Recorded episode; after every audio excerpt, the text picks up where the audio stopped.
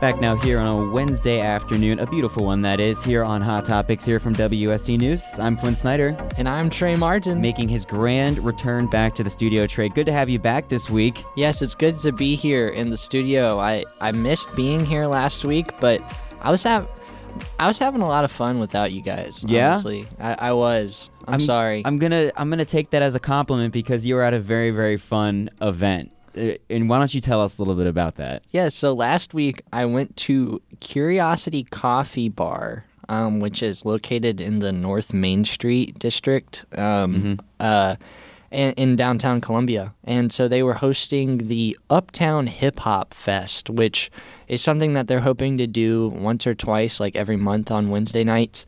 And it's also just one of many, I guess, outdoor festivals that they're trying to start putting on. I think um, on Mondays they might have some food trucks that come into the business as well.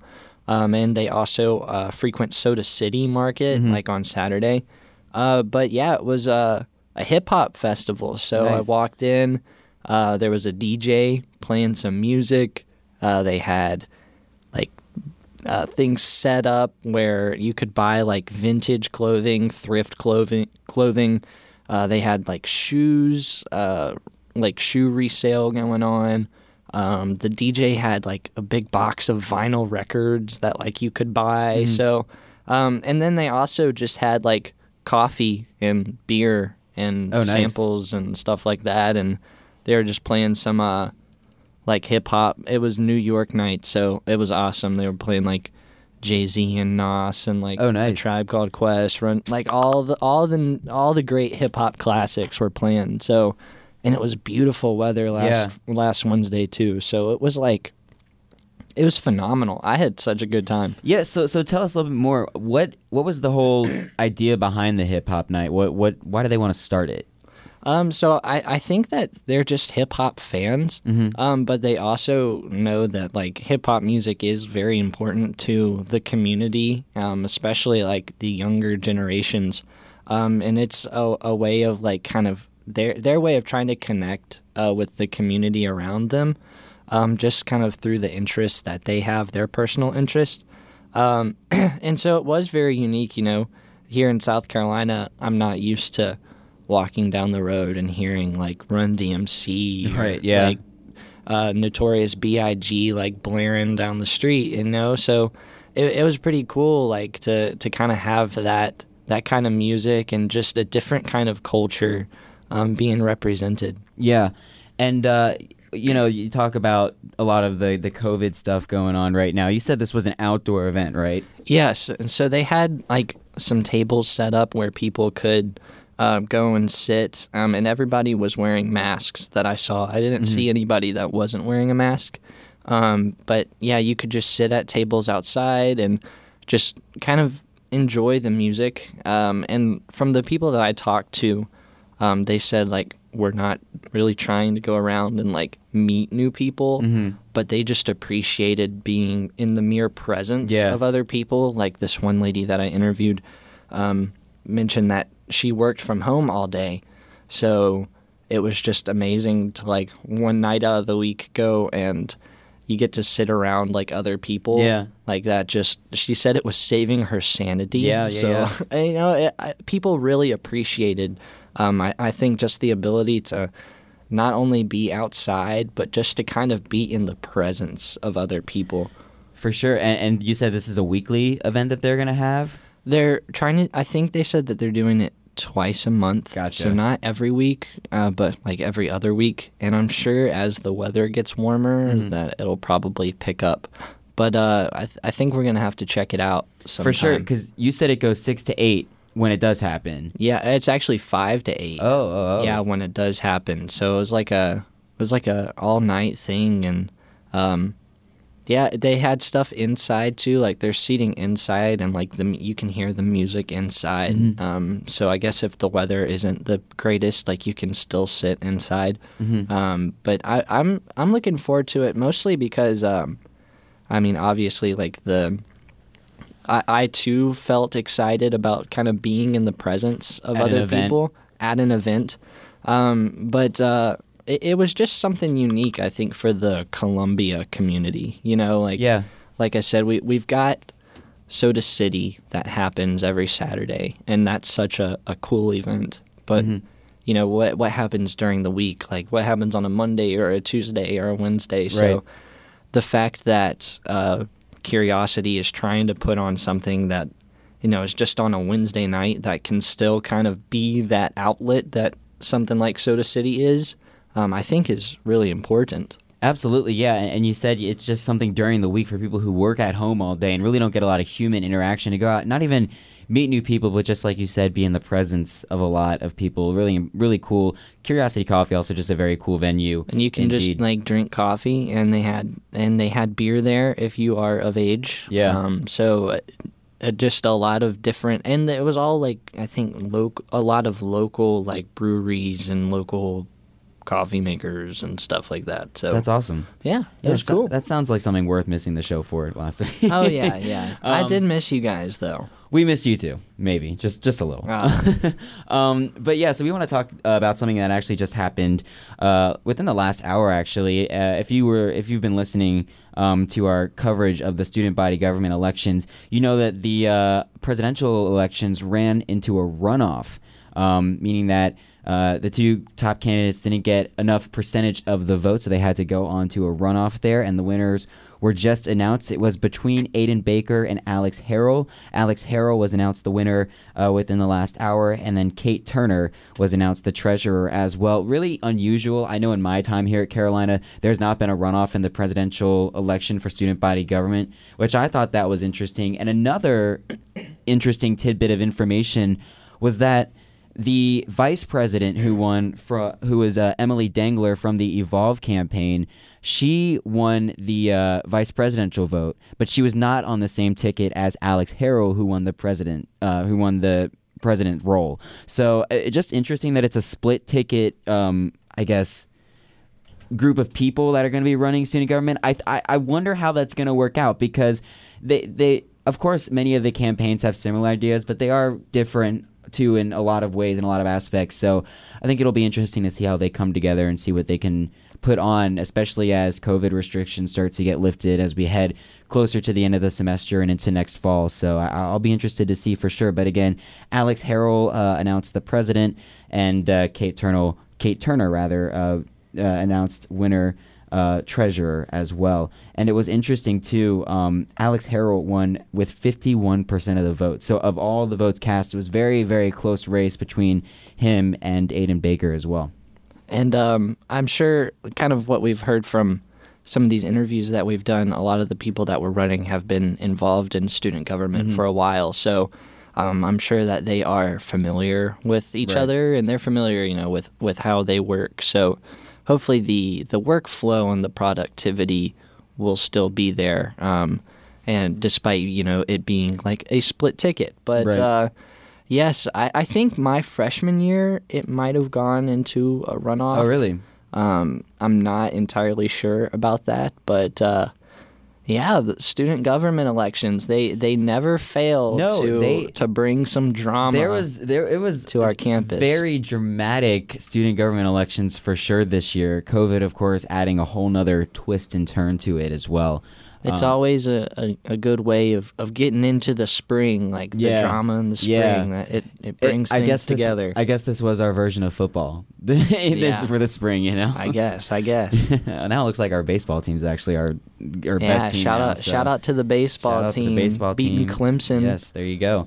All right, but we are going to take a break right now. Coming up, we're going to be talking about speaking of the uh, lifted restrictions. Uh, Governor McMaster ending the 250 person uh, capacity restrictions for mass gatherings and also lifting the last call order for bars and restaurants across the state.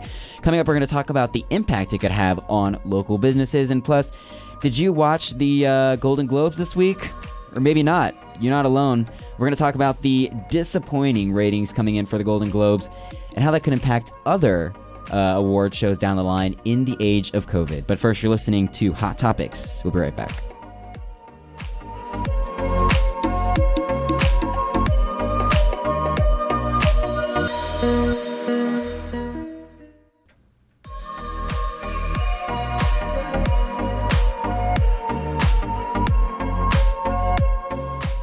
Listening to Hot Topics right here on WUSC News. This week, uh, effective Monday, actually, South Carolina Governor Henry McMaster uh, removed the capacity restrictions for large mass gatherings in the state and also more popularly with a lot of college students here on campus, uh, removing the last call restrictions for bars and restaurants across the state, meaning that bars, including in areas such as the ever so popular Five Points area of Columbia, can stay open and uh, continue serving alcohol past 11 o'clock.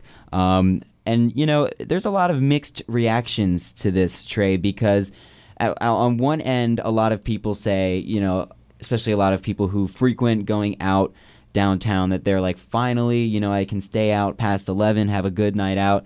But then other people are saying, wait, wait, wait, this is way too soon.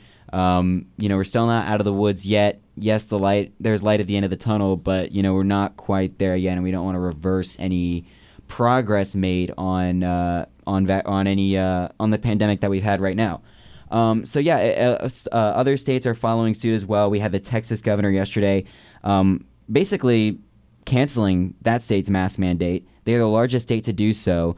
Um, even and then they also um, said that businesses can open at hundred percent capacity. he said well. Texas is back. Yeah, we are back, baby. You know, and it's interesting too. Um, a lot of people in Texas are wondering if the governor's decision there was uh, a political move because in the wake of the aftermath of a lot of uh, damage that happened in Texas um, with the weather that happening there. Many people are still under boiling water advisories in Texas and are unhappy with the government there. So many people are thinking that, hey, this could have been just a move to kind of get him some brownie points with his constituents in the state of Texas. Mississippi also following suit as well. And I've heard some pretty, you know, a, a lot of excitement um, from people who are, you know, pretty ready to go out downtown. Um, you know, uh, even though health officials nationally and locally are, are stressing, you know, the importance of continuing with these uh, guidelines and restrictions in order to prevent any uptick in cases. As now we've seen to gotten get the uh, case numbers down a little bit. Um, but yeah, it seems like uh, pandemic fatigue is real for sure at this point, and I think a lot of health officials, or not health officials, but government officials are eager to get, or some at least, are eager to get their states back open. Definitely, and um, I mean, let's be honest, the people that have been going out, like they people have already kind of made up their minds. Right. I think about like, okay, am I going to follow these guidelines? Am I going to stay put at mm-hmm. home, or am I going to go out? So, uh, whenever I heard about the uh, last call order being lifted, I was like, well, that's not really going to make any much of a difference. Right. I feel like because these people like the same people are still going to be going out. They've right. been going out all semester. They've been going out all school year. So, um, at all it is is it's just going to give them, I guess, more time, mm-hmm. and they they'll they won't have to get ready and pregame at like seven anymore. Right. They can pregame at like nine. And yeah. So you know, it just kind of uh, it, it it's just going to give them, I guess, more of an opportunity to do what they have already been doing. Mm-hmm. But um, I guess we will. All we can do is just see what the effects are. Yeah. Yeah, it, it just is interesting. A very, a very pa- parallel picture happening right now. On one side, we have officials uh, from the Biden administration, you know, urging uh, local lawmakers to keep these restrictions in place in order to maintain the downwards trend in uh, cases nationwide. Yet at the same time, there's somewhat of an eagerness, it appears to be, from a lot of these uh, rep- uh, government officials in the in locally to get these businesses back open for sure, and that definitely is reflected in this state in a, a new recent Wallet Hub survey that just came out saying that South Carolina is the state with the second fewest number of COVID restrictions in the country, um, which I wasn't really surprised about um, when I heard that. But can you guess which is the number one state with the fewest COVID restrictions in the country? Uh, is it updated? Like after you said that Texas is 100% back open? Is it Texas? No, it is not oh, Texas, uh, unfortunately. Mississippi. No, it is Iowa, surprisingly. Iowa. Yes. Yeah, so this was actually published yesterday. Going under the radar. Yeah, yeah, yeah. They're they're kind of sneaky because I've heard about a lot of stuff about you know there's a very few restrictions in Iowa mainly because the state is incredibly rural um, in a large area of the state um, and it's not as densely populated. Do you know anybody from others. Iowa? I don't, but you know I've seen a lot of Iowa license plates recently Interesting. in South Carolina, which is like I was driving around They're invading. yesterday. Yeah, They're coming. yeah, which which is weird because we have more restrictions than them apparently. And Oh, that's, yeah. that's not saying a lot at this point. Dang. Um, but yeah, no. So we'll definitely keep an eye on how the uh, cases trend. But um, I think it'll be interesting to see the crowd sizes and see if they change or not. Interestingly, though, and I found this um, pretty unusual from a university standpoint. They came out yesterday and said that they are not going to change their capacity limits at sporting events. So like they're still going to be capped. They're not letting full stadiums into like the baseball park or you know volleyball arena or anything like that. Like it's it's going to stay consistent.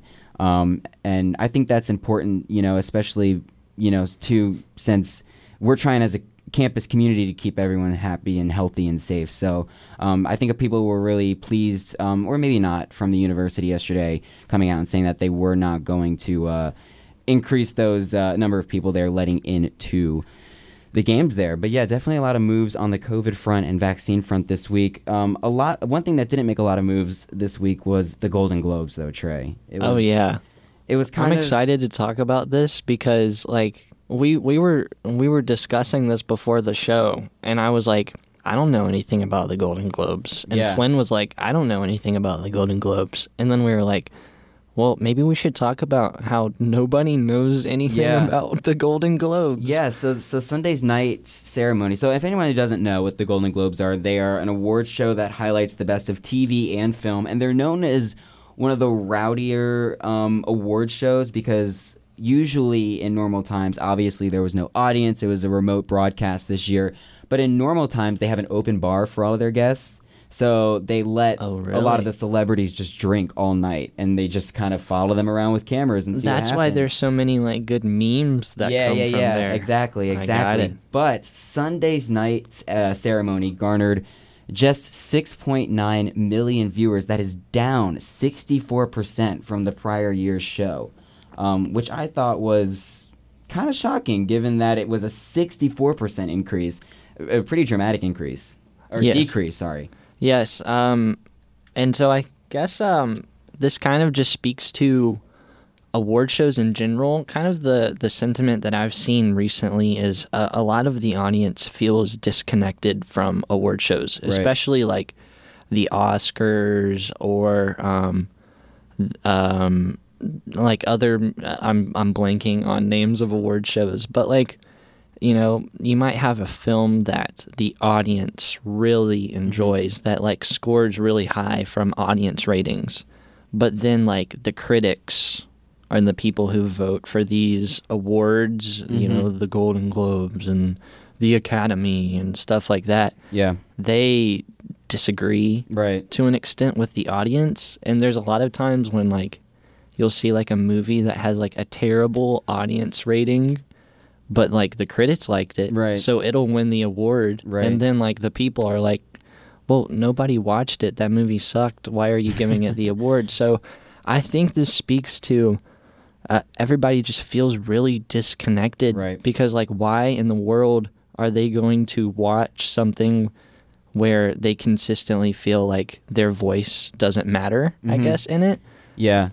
It's you know it's interesting you say that too because uh, just before a week, uh, just a week before Sunday's episode or uh, broadcast of the ceremony, um, the Hollywood Foreign Press Association was um, uh, accused of having. They said they had several members of color, but no black members on the Hollywood Foreign Press Association, which is who votes for the winners of the Oscar or the the Golden Globes.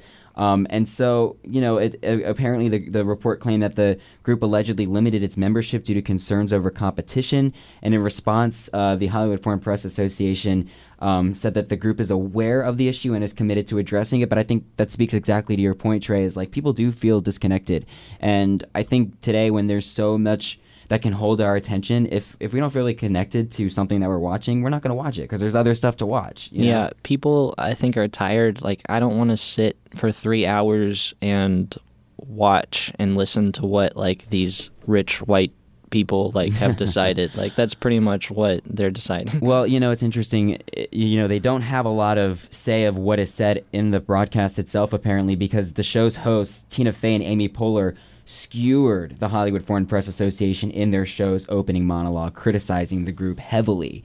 Um, See, I mean, out. if like your own host is saying like, Yeah. "Wow, this show is terrible," I, that I think no mo- no wonder people are not watching it. I was just looking at like the list of winners, and I'm not a I'm not a very big TV fan, so I'm gonna go through some of these. Like, are is it TV? It's it's is it TV or is it? yeah, it's both. So it's TV it's and both. movies. Yeah. So is it just like acting? Uh, no, they have like best comedy, best drama, um, as well.